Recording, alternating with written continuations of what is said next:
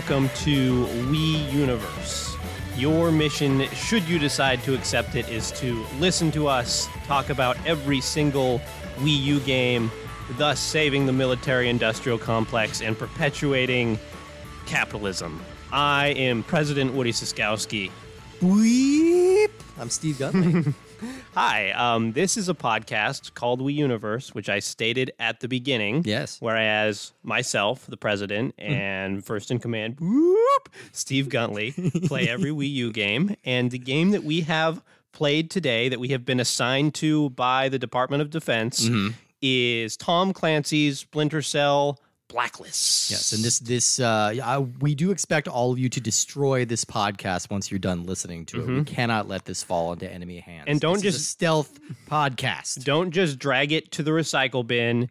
Set your phone on fire. Yes. and then encase it in ice and then set that ice on fire Yes. So burn the ice. and yeah. then drop it in acid. Yeah. Uh, to be clear, we are not reimbursing you for your phones, but we also order you to do so. This is coming from the president and from the noise that happens when you turn on your night vision goggles. Exactly. Um, welcome back. Thank first, you. First show, Oh, of, uh, yeah. first show of 2022. Uh, uh, in the main feed, at least, we've been we've been cranking away on that Patreon. But uh, how was how was your lengthy break in which we didn't see each other at all, and definitely didn't record a podcast? sure. How was your break that didn't feel like a break? well, it was it's, it was it, I was very breaky. I had Yeah. a lot of a lot of time off, so much that it kind of disrupted my reliable rut that I usually uh, fall back on. And now I'm I'm like waking up out of a daze. I'm like, got to get that rut back. Yeah, So that's- yeah, that's gotta, what I- got to get back in the groove. Yeah, Yeah, exactly.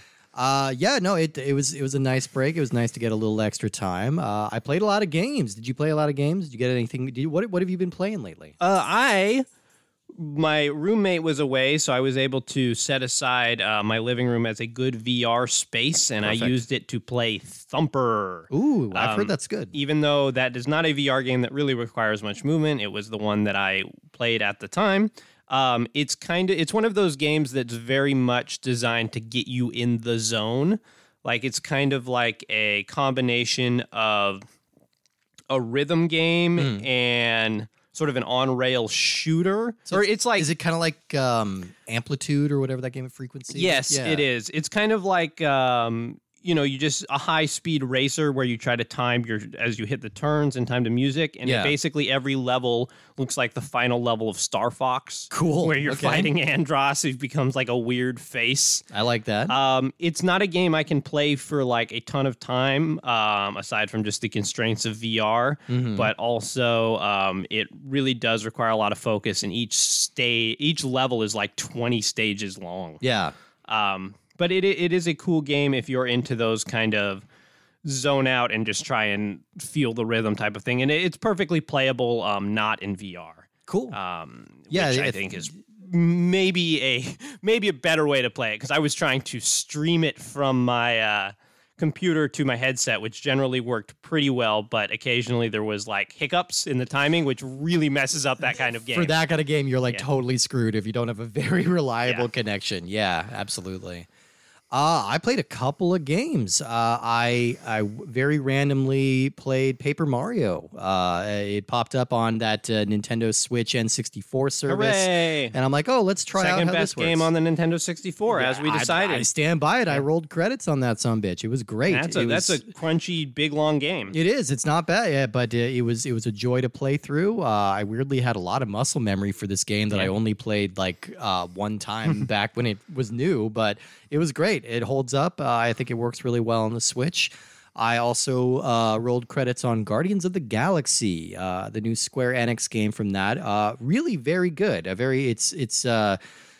You know they're replacing the voice cast and like the different uh, uh, models and everything like that so it doesn't look exactly like the movies or the comic books or anything very canadian which i appreciated like very very canadian but um, really quite good and uh, really satisfying story and a longer game than i was expecting too so Nice. I, I felt like i got my money's worth out of that and then lately i've really been digging deep into disco elysium finally Oh, you we know? talked about that as one we've always had our eyes on. I've had my eye on. it. You know, it, it is uh so much more reading than I'm used to doing in Yeah. games anymore. Like this game is like it weirdly reminds me of Infinite Jest. It's not quite as inscrutable, but Okay. like the conceit of the game is that you're Just you to be clear to listeners, Steve Mhm. didn't just bring up Infinite Jest because he's like a random pretentious douchebag. I am that. We, no, we, we did a podcast, on it a, We while, did. a yeah, long Just time friends. ago. So, Check it out. Still out there. so it, it is actually relevant. Yes, It is, um, Uh, it- yeah. So, but it's it's because the conceit is that like your character doesn't remember who they are,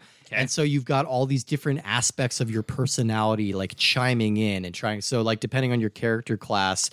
You're gonna have different parts of your personality trying to influence you one way or the other, and there's Oh, like, strange. and it's not just like you know your emotions. It's weird things like Inland Empire or Savoir Faire, things like that. That that- sounds very Infinite Jesty. very infinite jesty. It's very snarky. It's very like you're you're not quite sure who the narrator is at any given time. Like it's it's very unusual. And then it's kind of like a noir like crime story in this really interesting world. So, So, so are you playing this on Switch? I'm I'm playing it on the Switch. Yeah, And which are you uh, playing it on handheld mode? Usually? I'm playing it on handheld mode usually. It, it works better than I thought it would because like you because that is a very mouse based game. It is Right. a very like uh, classic style like isometric RPG. Baldur's Gate or Planescape Torment. Yeah, but this one you just use your right stick to kind of flick it to to get to the different parts that you can highlight, and it makes it actually cuts out a lot of the busy work of like scrolling around looking for things that you can interact with. And the dialogue, it's all still very like the font size is still very readable. yeah, very readable. Yeah, I'm not really having any problems with it. Um, yeah, it's it's a pretty great game. It's very it's intense and like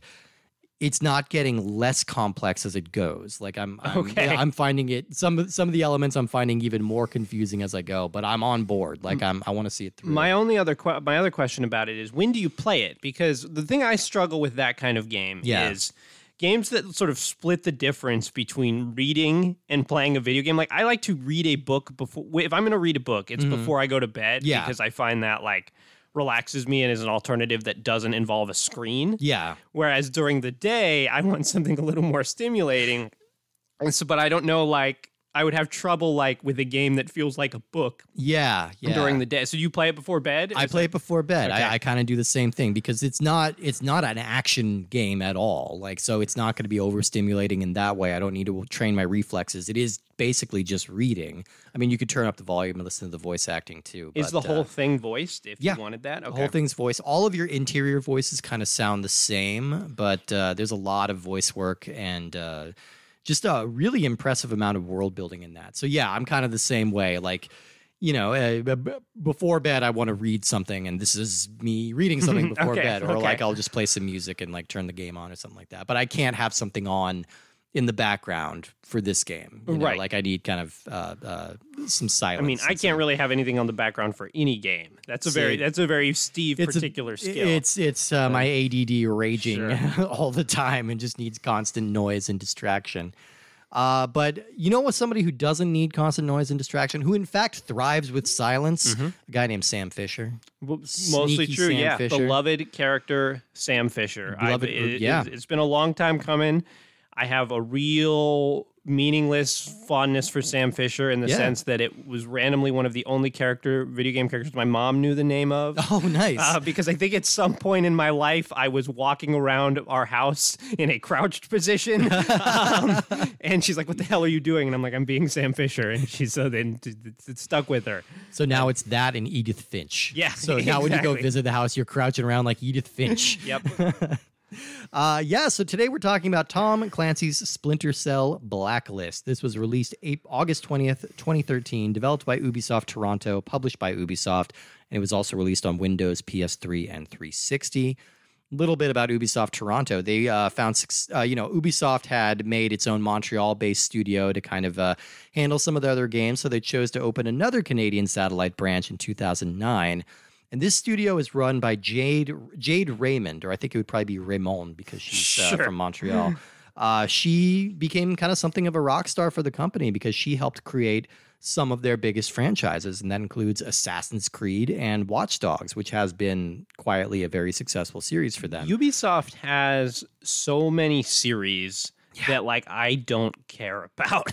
like It's- it, it is you know, very. It's, true. There are some. I like a lot of Ubisoft Oh, series, yeah. but there are also a lot. Yeah, that I'm like, okay. I just. I, I just forget that there's I don't know. They're just a reminder of like how big of a company Ubisoft is and how many things they have their stamp on. Yeah. that I am often not involved with because they often like and it makes sense for their ability to like pump out the quantity of stuff that they do. Often their big games tend to like sort of merge into each other. They of like, do. okay, this element worked in Watch Dogs. Now let's slide this into the next Assassin's Creed game. There is a bit of that for mm. sure. I mean, kind of to that point, I was prepared to come in here and say, oh, the Tom Clancy series has kind of slowed down in recent years. It's kind of just mm-hmm. Rainbow Six Siege now. And then I looked at it, it's like, oh, no, not at all. Like, there are still many Tom Clancy series active right now. Like, that probably have sold millions of copies. the, the Division is hugely popular. EndWar is hugely popular. Uh, Ghost Recon is still out there. and again. I, Like, I just and- I get so baffled. Like, who is playing these games? Clearly, millions lots of of people, people. are. Yeah. but I don't know these people. I've never talked to these people. Yeah. I need I need to like set up on a street corner and is like, do you with a sign that says, "Do you play the division? Tell me about it. please, yeah, yeah. Tell me about the division." There is a Division Two, so enough people played the Division One. Uh, again, I I think it's just like an once online. you yeah, once you sell three million copies in Division One, you can graduate and move up to Division Two. Okay, perfect. that's, that's how that works. That's that's, that the works. Tom Clancy Yeah. League rules. yeah. Oh, oh, yeah. they- they- you know, they- so there's really no shortage of uh of, of the T Clans coming up pretty soon. you know, which D- is his despite nickname. the yeah. this you know the significant handicap he has of having been dead for many years. Yeah, yeah. But- Since actually this, uh, I think this was he, the last game he was alive for. Okay. this game he died in 2013, so this is the last one. Not that you know, I assume he was not very hands on Sure. with this series. You know, it's more of a branding thing. And it always, I don't know, we talked about this very briefly or while we were playing, but it, I always find it's interesting to think about the people who are find work like who go to college and are like, I want to be a writer. Yeah. And the job that they get is okay, you can write a novel, but it's going to be under Tom Clancy's name. Like Right. you'll put your name like on the bottom, like on the ba- back spine or something. Right, But yeah. like it's going to say like Tom Clancy's Rainbow Tomorrow 5. like I don't know. Um, Written by Jeff Herbst. yeah, and I always just think of like, do you think these people like hang out with each other? Like the Ghostwriter for Tom Clancy, like calls up the Ghostwriter for John Patterson, and then like the Ghostwriter for Nora Roberts. Yep, yeah. It's just like because You are talking about the skull that rides a motorcycle, right? The flaming skull guy who rides a motorcycle. They all have their own ghostwriter. Oh yes, Yeah. ex- exactly. Okay, he whips chains around. He's pretty Yep. cool. I want to meet Tom Clancy's ghostwriter.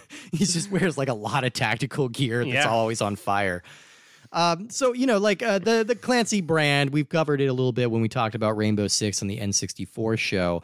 Uh, you know, it's always associated with like these very militaristic action games, and it's got kind of multiple genres. There's strategy games, there are aerial combat, there's it- first-person shooters. I mean, it, probably less and less this way, but it seeks to be grounded in reality. Yes, right? Like yeah. I, I'm sure that as you know.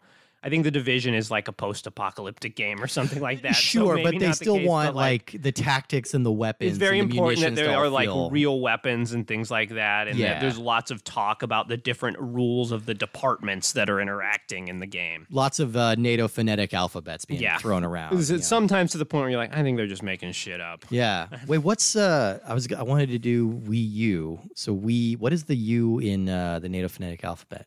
Up dog? i don't know Is it up dog? sure it's up Yeah, dog yeah. yeah. What's up, dog? Ah, ah. I did it to myself. Uh, all right. So, but uh, uh, Splinter Cell was kind of a unique series for uh, the Tom Clancy kind of like brand because it was a third person action game and it was based around kind of a single character. Like there wasn't really a character like to be the center of Rainbow Six or anything. It was about the squad. It was about the crew. You know, there wasn't really an iconic game character yeah that's fair but Sam Fisher was being positioned as kind of like the next cool game character because Splinter Cell, when it was uh, first announced, it was going to be the Metal Gear Solid killer. That was Right. kind of what they were aiming for. They were going to do the same kind of satisfying stealth action. But Metal Gear Solid 2 had just come out. The plot had gone completely off the rails. they didn't even know what they were in for for the next 20 years. Like Yeah. Metal Gear Solid 2 looks quaint now. But like, you know, for for people who kind of didn't want to worry about who the clone of the big boss's Right. third niece is now controlling a robotic stingray.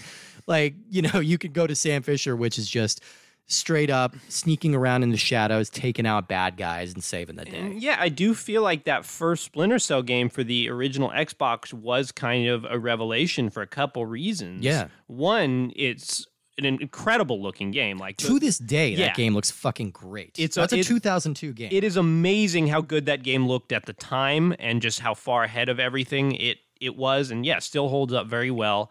Um, and like you said, with the craziness of Metal Gear Solid, I honestly feel like the Splinter Cell games do stealth better than Metal Gear. Like for the Metal Yeah. Gear games being quote unquote stealth games, I've never had all that much success actually playing them as stealth games. Like it, Weirdly, like I don't even think about them as stealth. By the, I mean, kind of by the time you got to Metal Gear Solid Five, like stealth is it's still an element, but it's not like it, it's not the be all end all. you know? Right, because Like, eventually they just sort of divulge into a series of crazy boss fights and things like that. Or you just get well equipped enough that you're just like, yeah, whatever. I'm just gonna. And to be clear, I love the weirdness of Metal Oh, Gear yeah, Solid. no, absolutely totally. love it. But like, if you wanted like a more grounded approach, like in the original Splinter Cell, if I remember correctly, the game ended if you got spotted, right? like there were Uh, some modes. There were a where- lot of levels where that was the case. right, yeah. So like, Um, and that, was really- not a core game mechanic, but it was. But there were levels. parts where that and that could be very frustrating, but it also was very satisfying when you did things correctly. Yeah, And it, it was a game that really, again, for the comparison to Metal Gear Solid, those games always have a lot of weird things that you can kind of try Sure. to distract people. Like you can, in Metal Gear Solid 3, you can like catch a snake and then throw it on someone to Yeah. distract them, which as basically never ever works and is basically just a weird way to kind of dick around. but like, holy shit, what if it works? You know, Yeah, it's and- kind of one of those things. Yeah, And but like Splinter Cell, like those mechanics usually work. Like you can pick up a rock and throw the rock or a bottle and it shatters and the enemies walk over there and then you walk behind them. Yeah. And it was cool to have a game where it was literally like find a way past these enemies and have it look so good and be so polished. I mean, uh, the the lighting effects were kind of the big deal when the first Splinter Cell Mm-hmm. came out because that's what really makes it endure and what makes it look so good And, now. and Like, that's what gives it really that's the standout character from this game is Sam Fisher's night vision goggles. It is. It is like more than the character himself. It's those three pronged green night vision goggles. Yeah. And the game actually I mean this game adopts it. It's essentially like the logo that they put over the Splinter Cell. which is great. Yeah, Yeah. I love that. Uh, you know, so Sam Fisher, he became kind of a major new character for a bit. Uh, the game was a big critical and commercial success. Uh, you know, the the character was played by Michael Ironside, who you might know from Total Recall or from Scanners, from a bunch of great things. Just a, a very gravelly voiced, uh, uh, tough guy Canadian actor who's really great. Um, you know, and he did a really good job with the character. And Mm-hmm. the series kind of took off and became kind of like an annual release for a little bit. Yeah. Like we got Pandora tomorrow the next year, Chaos Theory came out the year after that. Then we got a PSP exclusive called Essentials, and uh, Double Agent came out a little bit after that, which was the first attempt at a more open world structure.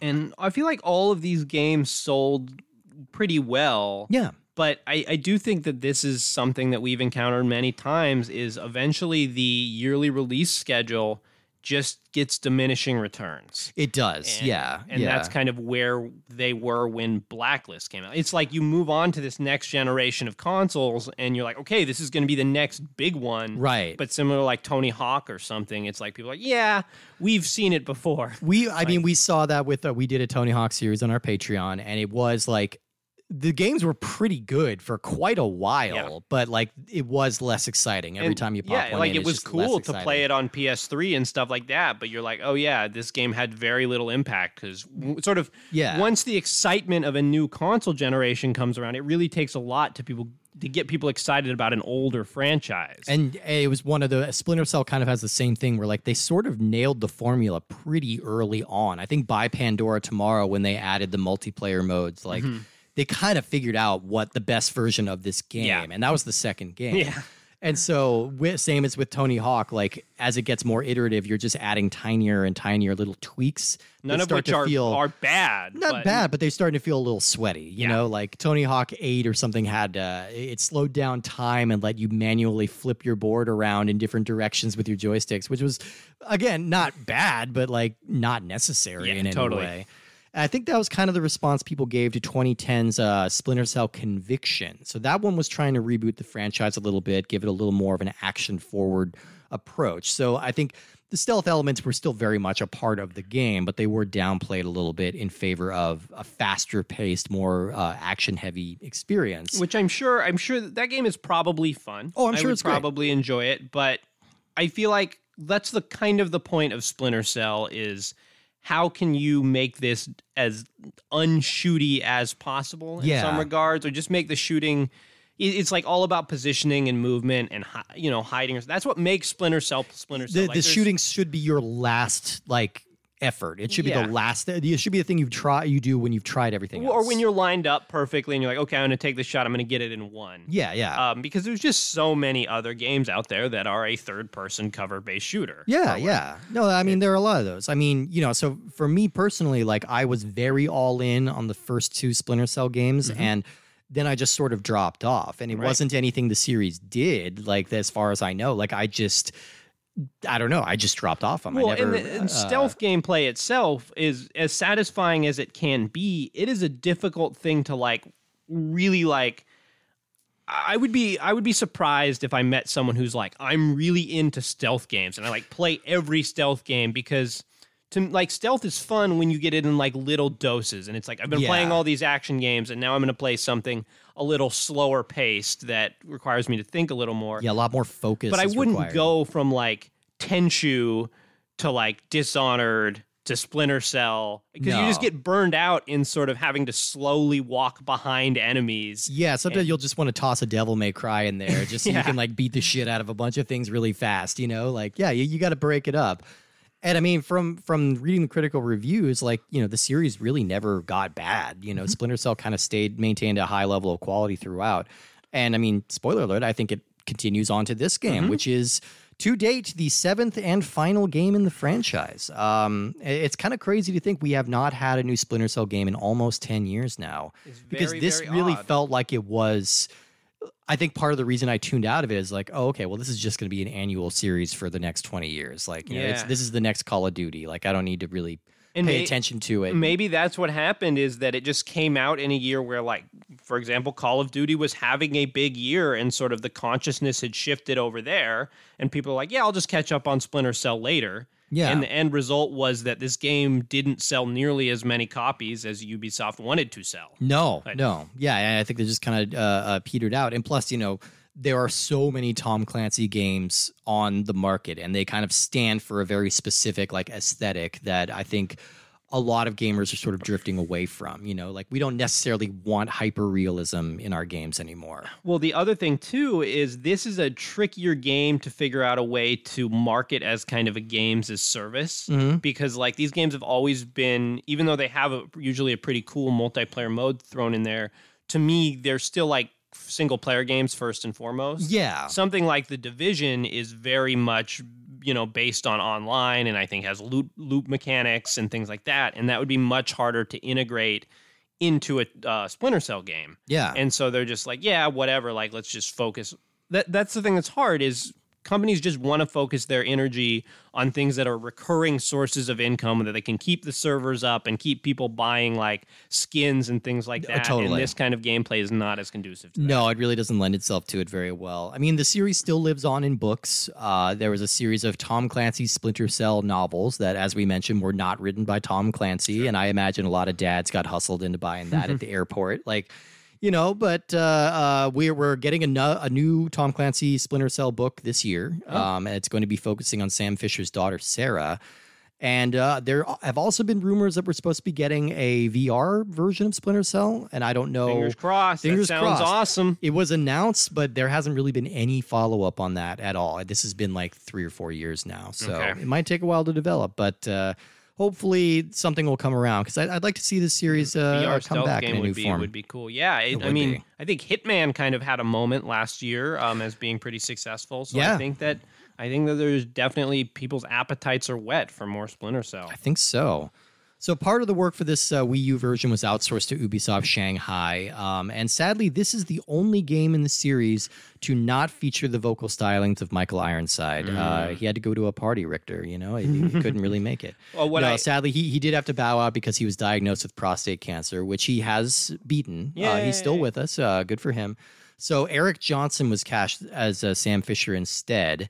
And fans criticized the performance for being too young and for missing some of Ironside's gravitas. you And, know, uh, as a fan, I will also make that same criticism because I asked you in the first level. I mean, is this a prequel? no, and it's not. That's the weird thing. So like It's not like the voice actor is bad by any means. No, no, no. Eric Johnson, another you know kind of a, a steady Canadian actor who's just in a lot of stuff, but he is thirty years younger than Michael Ironside. He he would he would have been thirty two here uh, in this game. He's like forty two now, and like. You know, he, he's he's not bad at all, but it is a little jarring when you're like, wait, is that Sam? Like they keep calling him Sam. Is this the same Sam? Right. Because the the character model looks different too. Right.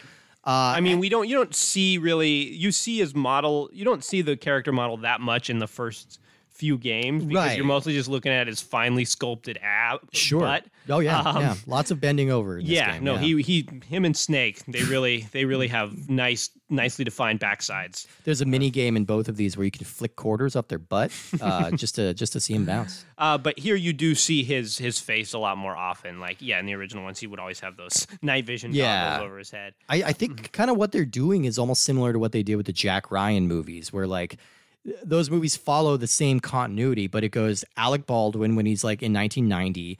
1992, he turns into Harrison Ford. That's 20 years mm. older. And then in 2000, he turns into Ben Affleck, but he's younger than Baldwin. And then he turns into Chris Pine in there somewhere. And then John Krasinski. It's like they're, they're, it's all the same character. And in, in the continuity, we're still going in the timeline. It's Yeah. still moving forward. We're not bouncing around. Uh, so I don't know. I think it's just embracing that kind of Tom Clancy yeah, thing. I can see that. It is just very odd though, because it's really a whole different demeanor than he usually has. That's just not explained. no, yeah, it, it- I, I appreciate that they just plowed through and they're like, "Oh, I'm glad your facial reconstruction surgery was a success, Sam Fisher." Um, so plot wise, at the end of the last game, uh, the third echelon, which is the ultra secret covert ops branch of the NSA that Sam Fisher has been working for the entire series, it was shut down for good. Uh, and two years later, the third o- the third echelon's most deadly operative, Sam Fisher, is working for a private security firm. So while he's out on a standard security mission, his unit is attacked and nearly wiped out by members of a terrorist cell calling themselves the Engineers. And the Engineers' demand is that all U.S. soldiers in every country and every base need to be withdrawn, uh, which would leave all of those locations very vulnerable. Um, and if they don't do that, then they're going to be getting like random attacks over the next like once a week uh, for the until it, their demands are met. And this is something that I like generally. I mean, I I haven't played a ton of these Tom Clancy games, but this is something that I like about his brand usually is that it doesn't necessarily feel like a gung ho like America like America first like mentality in the sense Yeah. that like the fact that America has military bases like strewn all over the world isn't necessarily a great thing. It's not, It- no. um, and so to be like, hey, here is this other side that is making an effort to like try and make America scale back its influence. Right. But then you, as Sam Fisher, are like, okay, I mean, I have to play the side that I'm on, and this is my role. Yeah. But I, I just appreciate that of like they give these people an actual. They're not just like. We're going to attack you every seven days because we're evil and we hate your freedom. Like, Right. yeah. I mean, there, you know, there is kind of a jing- jingoistic sort of like uh, uh, skin over this series and kind of everything that Tom Clancy Sure. does. But I think there are shades of gray in the in the story here. Especially, yeah, totally. you know, like yeah, the infor or the what what's their name? The engineers. Engineers. Yeah, like this meant this motivation seems to be rooted in something real as opposed to we need to come up with some bullshit video game villains. yeah, And it, it- I mean, it's also a very exciting premise that they would then stage a new attack every week because you puts you on this very tight clock right. and the, the attacks are kind of like very unclearly labeled, like attack on consumption or something Right, like that. something and like you're, that, very yeah. curious, like, okay, what's that attack going to be? Where are they going They're to going to blow up a Walmart? Yeah, like, yeah, we don't know. Yeah, we have no idea. So the president recruits Sam Fisher to be the new spy master for the fourth echelon, which is a new covert ops uh, uh, team to stop the engineer threat. Uh, this is the first time that Sam's been in charge of a team in the entire series, which is kind of a cool way to flip it. Uh, the team here includes a uh, computer hacker nerd named Charlie. There's kind of the uh, the girl in the chair, as they as they dubbed it in Spider-Man. um, uh, Anna Anna Grimsdottir. She has a cool Icelandic name. I feel like there's definitely implications of a history between her and Sam because, And- of course, because of course and then isaac briggs is the new guy he's kind of the weapons specialist and he uh, is the character you control when you play co-op missions in this game so it's it's sam and isaac okay. um like I, I don't think we missed out on too much by like skipping from two to seven in the series here. Like, uh, you know, that there's a character in the beginning who gets injured, and like that's supposed to be Sam's sort of motivation for wanting revenge on the engineers. And I didn't really understand that relationship. He's apparently appeared in some games before. I but, mean, uh, otherwise, I, I, kind of get it. You know, Yeah, and I feel like these series, like the story does play a big role in these games, but essentially it all kind of boils down to the same general aesthetic and general talking points. Yeah. And for as cool as like Sam's equipment and look usually is, I don't think he's a particularly compelling. Ca- like I don't need to know what's going on in his personal. Uh, life. no, no. You know, he's he's a very focused, uh, good at his job, kind of professional guy. you Yeah, know? yeah, exactly. So I think that this, if you haven't played Splinter Cell in a while, you'd be fine to just pick this guy up.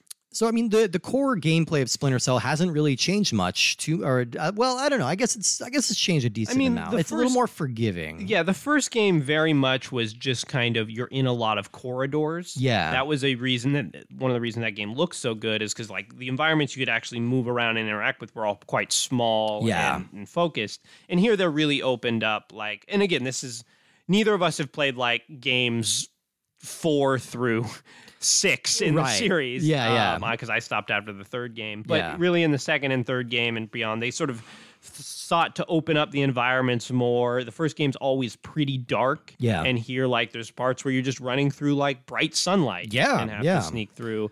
Um, and I think it's just generally the main improvements seem to be on the way Sam moves. yeah. Um, Now, like in, you- the, in the original game, like it was very, very sensitive about uh, measuring your footfalls Mm-hmm. and about registering sound. Like I remember, like there were there was some time like I just got engrossed in that game because you're holding your breath and moving incredibly slowly through these areas and just hoping and hoping this guy doesn't turn around. You Yeah. know, like that was kind of the thrill of those games, and, it, and it really worked well, but it could also be very tedious. tedious Yeah. and especially I think here I think they make the right choice of like enemies you can get close to them and they won't turn right around Yeah. overhearing you and even if they do see you there's like a half a second or something where they kind of have to process what's going on before they shoot at you you don't just instantly fail or something Right. like that and that usually gives you enough time to grab them and Sam has the ability to, um, you can just look at the cover ahead of you and he'll press a button and he'll run and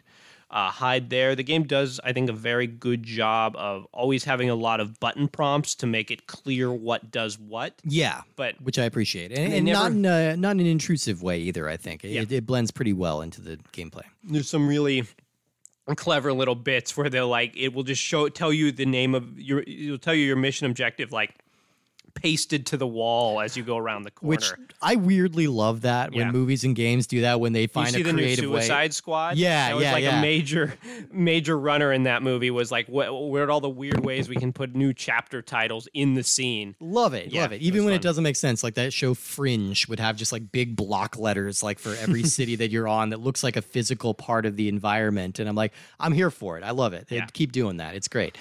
Uh, you know, but it really, like the the basic idea of Splinter Cell is still intact here. You're supposed to try and crouch and be as stealthy and sneaky as possible, clear out these areas. It's much more mission based um, rather than like kind of one long. Well, I guess the original was pretty mission based too, but you have a hub. Yeah, like you keep going back to this uh, uh, high tech uh, plane called the Paladin, and that's where you can select missions. You can choose to do either solo missions or co op, which sadly was only online, so we didn't get to play.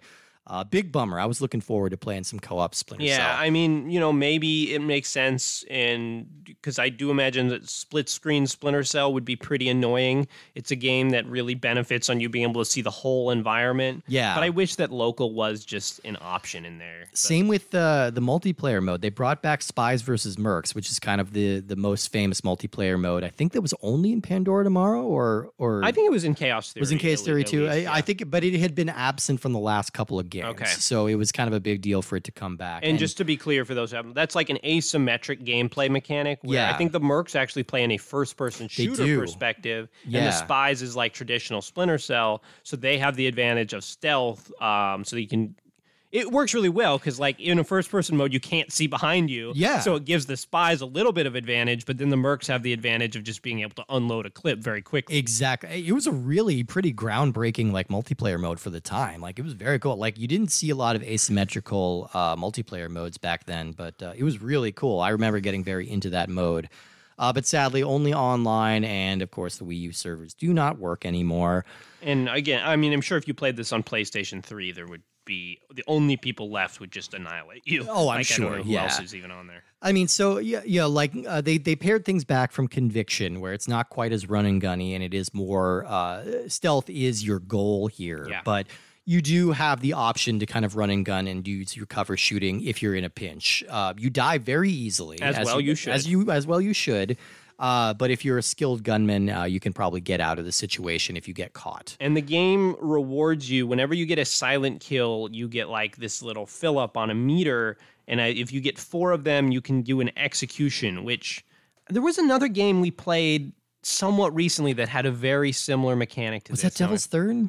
Did Maybe that like was Devil's Third. Oh, I'm I forgetting. but I it, I remember this. But um, the advantage then is when that execution meter is full, as you're going through the level, you can mark enemies similar to Metal Gear Solid Five, which I like a lot. 'cause Mm-hmm. Yeah. it keeps an arrow over their head, so even if um, they're not directly in your line of sight, you can see them. Yeah, especially for a game without a mini map or like a Yeah. radar or anything. It works really well. Yeah. And then the advantage is um, if those enemies get close enough to you, that mark over them will turn red. Yeah. And then you can activate your execution, which will just automatically land you a headshot. And if you have like multiple marked enemies within range and press execute, you'll just take out three guys at once. It's great. It's yeah, really it- satisfying. it's very satisfying. For like a one button thing where you're not aiming or doing anything. It is just very, very satisfying to just clear a room that way. and it works really well because it's still you still need to be stealthy to kind of and find a clear spot to get those shots lined up. Yeah. And I know uh, as I was reading some of the reviews of this game, they said there was a criticism this game was too easy.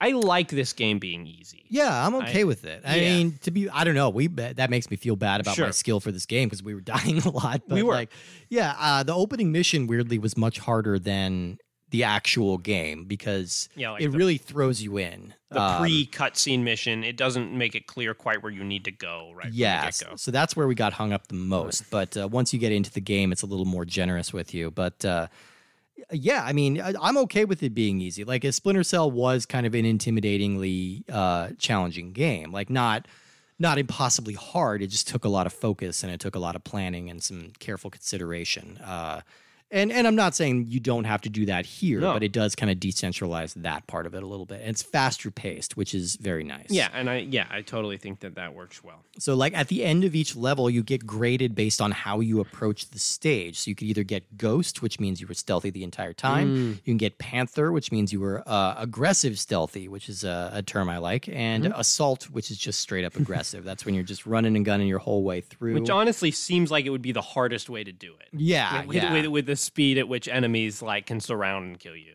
There was uh, some controversy surrounding conviction because there are some scenes in there where you need to take part in quote unquote advanced interrogation, uh, which is torture. Um, and in those games, it was mandatory and you had to participate in them. And those scenes appear here, but they're just cutscenes now. Yeah, it's not forcing you to become part of the the situation in a really unpleasant way. Yeah.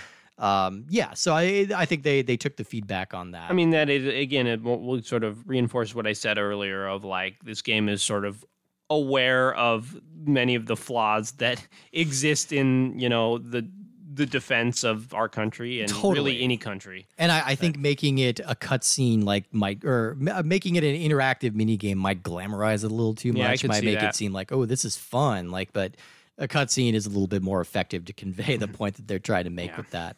Uh, we didn't really encounter any of those, but No. um, you know, I, I was I was really really enjoying what's here. It's fun to play. it's a lot of fun to play and i was i was intrigued by uh, what else we can do you know this is uh, the umpteenth wii u game that just uses the touch screen as like an inventory but again i'm not mad about that like i like having a way to quickly see your items and it's not like you're tapping a button to cycle through your whole armory until you find what you need And this game does the thing that we have complained about before, where they before the level you have to pick your loadout of items. Yeah. Here, I don't mind it as much in the sense that these games are very kind of gadget and tech based. Yeah. And they do make you want to explore the different items and like really, if you just have a noisemaker and a gun, you're going to get a silenced gun. You get by fine. Yeah. And so I'm not going to have any regrets if I bring something I didn't really end up needing. It's not like in the some of the early Batman games where they're like making you buy the shit that you don't know if you're going to use it at all, or like you don't. Yeah. It does offer that, that very, very strange uh, thing, though, that's like really I think about for all games like RPGs where they're like,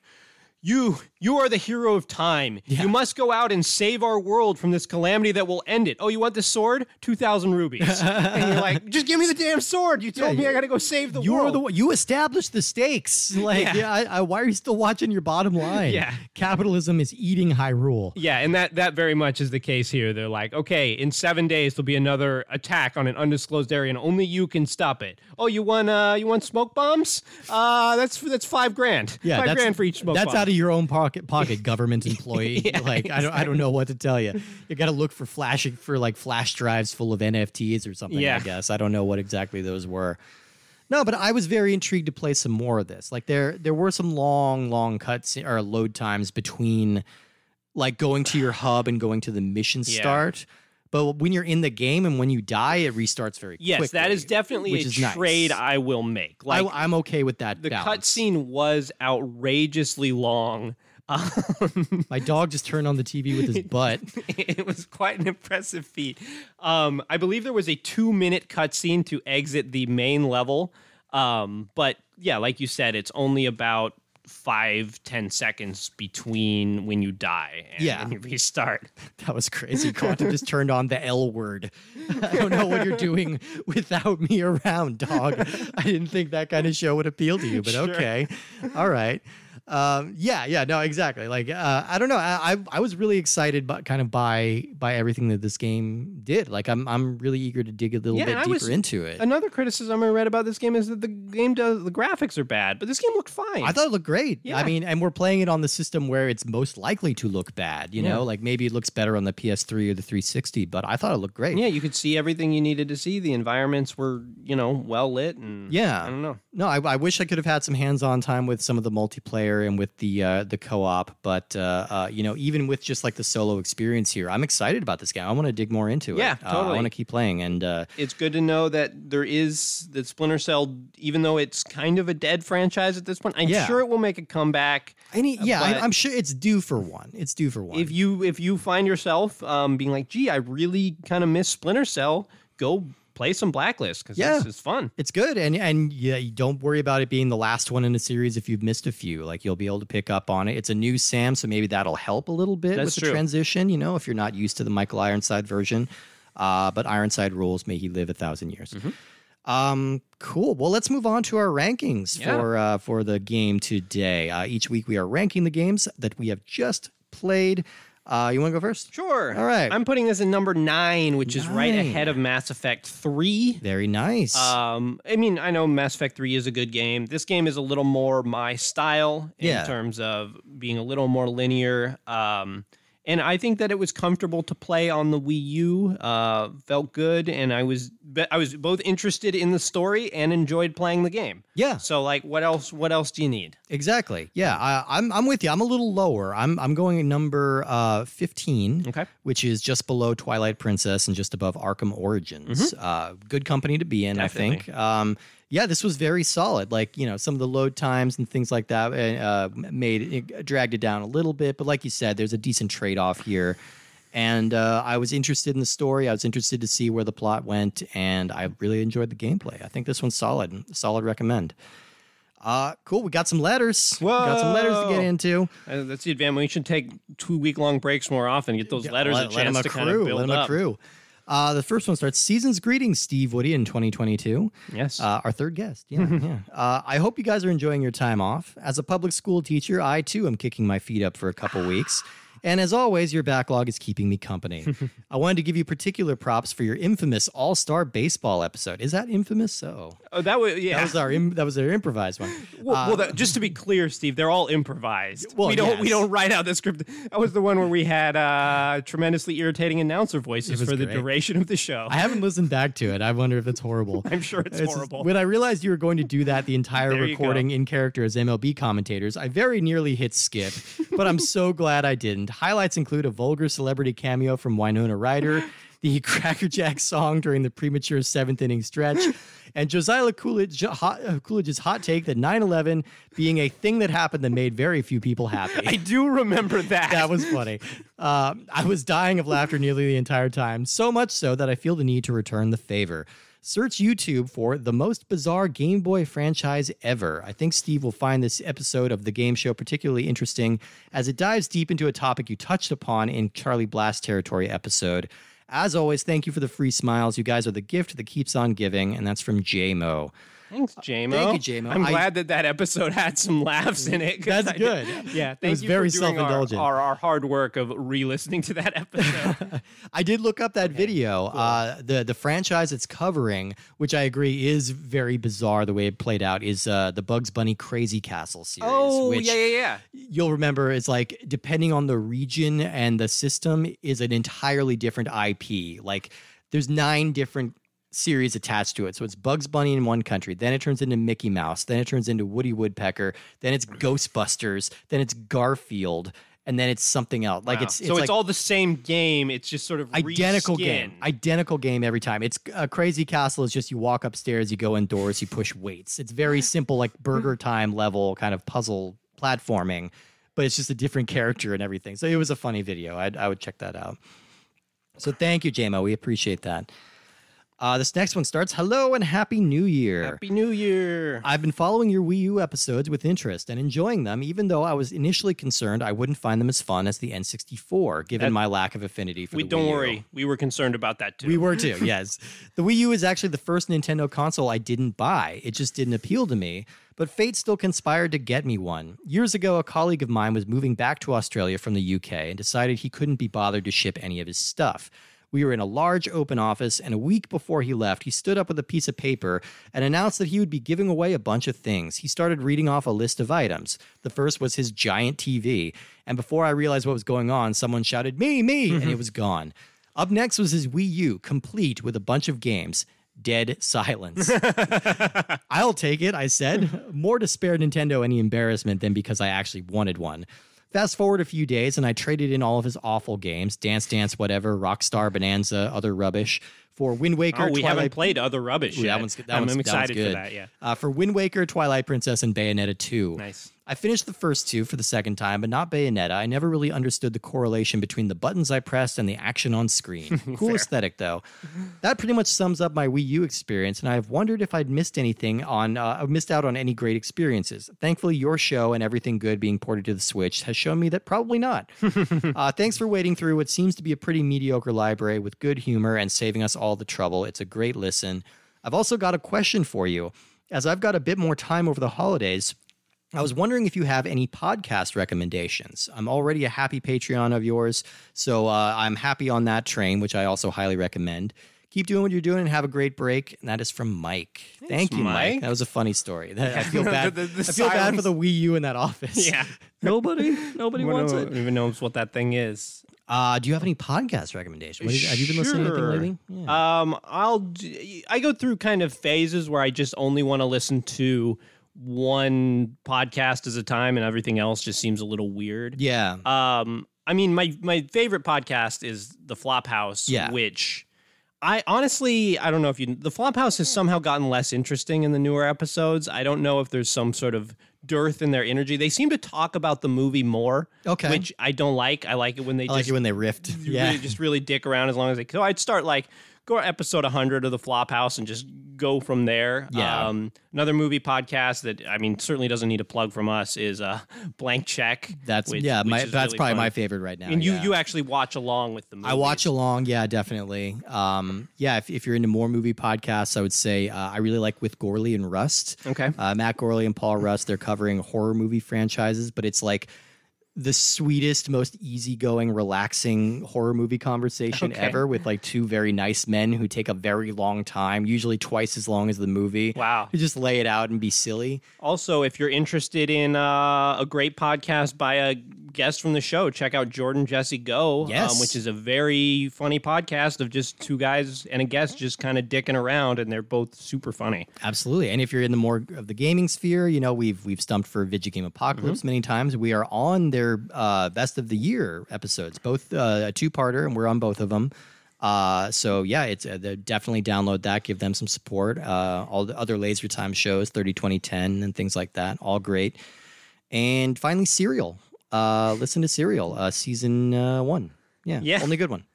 Uh, fair. Actually, three was pretty good. In S Town, right? S-Town. Those, those, those are our podcasts that we pitch that no one's ever heard of. no one's heard of that one. Yeah, But there are there are reasons that those are good. Yeah, no, that, they are. They are for sure. Uh, one last letter here. Hey, Woody and Steve, I just wanted I want to join your Patreon for those sweet sounding Metroid, Contra, and James Bond retrospectives. Those are sweet ones. But y'all are currently sitting at 420 a month, and I don't want to be the one to break that very nice number. Hmm. Can you ask your other listeners to join the Patreon so I'm not the bad guy? And that's from Vince. I think the solution that we really need to get to here is we need to get it up to $42,069. okay. So then we got a 42069 and then everybody's So happy. we're saying you are the problem, Vince, and you need to you need to pledge four thousand whatever that math is to get us to four thousand There we go. There we go. Sixty nine dollars. I, I I saw on the account that Vince has since signed up, so we appreciate it. Thank you so much, Vince, and thank so you what? everybody. We're no longer at four twenty. we are no longer at 420. I think we're at 425 or something. Somebody like that, needs to drop. Get out of no no. Get out of there. No, no, no, no. We just need thousands more. Yep. Um, so that is all for us this week. Uh, be sure to tune in next week when we are playing a game. What game is that going to be? Uh, I'm looking at the title and it isn't helping me.